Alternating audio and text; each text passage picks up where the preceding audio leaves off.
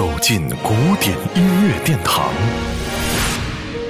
感受无限音乐魅力。民江音乐 iRadio 爱听古典。